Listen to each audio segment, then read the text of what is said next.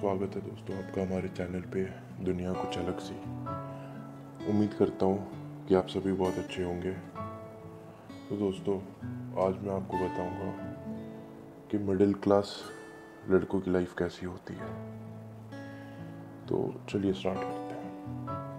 तो एक middle class लड़का जैसे ही पैदा होता है, वैसे ही उसका स्ट्रगल और उसकी कॉम्प्रोमाइज़ शुरू हो जाती है। शुरुआत होता है डायपर की जगह कपड़े से। क्योंकि डायपर तो मिडिल क्लास बच्चे सिर्फ़ पार्टीज़ या फ़ंक्शंस में पहनते हैं। अच्छे स्कूल में जाने के लिए घर के एक्स्ट्रा खर्चे कम हो जाते हैं तो कभी फैंसी ड्रेस कंपटीशन के लिए पुराने कपड़े निकल आते हैं। ये सफ़र है, एक जिसकी मंजिल नहीं दिखती, बस रास्ता देखता है जिस पे उन्हें चलते जाना है।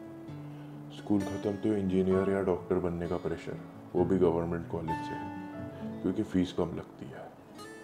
कॉलेज की शुरुआत होती है हॉस्टल के उस छोटे से छः बाई छः के बेड से, जहाँ लेटे हुए हर रात वो लड़का एक ही सपना देखता है, अमीर बनने का बिज़नेस करने का या कुछ बड़ा करने का।